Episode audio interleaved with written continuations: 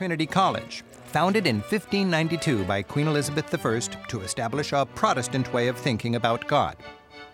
Trinity has long been Ireland's most prestigious college.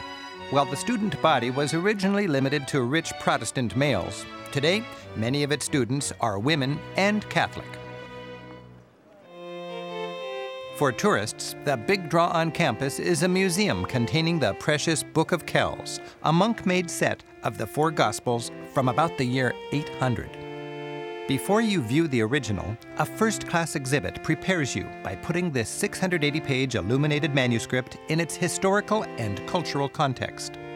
Irish monks transcribed and illustrated precious manuscripts like the Book of Kells. Studying this copy, it's clear this was painstaking work.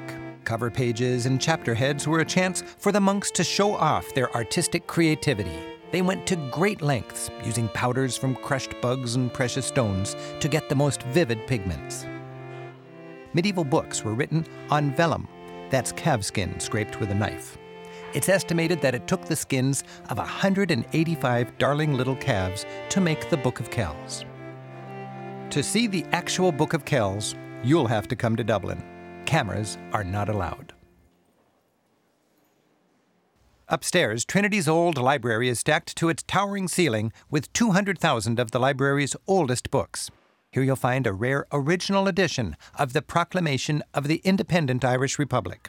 Starting the Easter Rising in 1916, a rebel leader read these stirring and inclusive words Irish men and Irish women, in the name of God and, and of, the, the dead, dead generations generation from which she receives her old tradition of nationhood, Ireland, through us, summons, summons her, her, children to her flag and strikes for freedom. Each of the seven signatories were arrested and then executed in a nearby prison, now a national memorial that we'll visit later.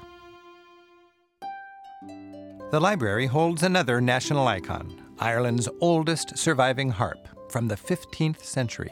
This harp is featured on the back of the Irish euro coin. While the euro, adopted in 2002, is the accepted currency throughout the countries of Euroland, each country customizes the flip side with its own national symbol.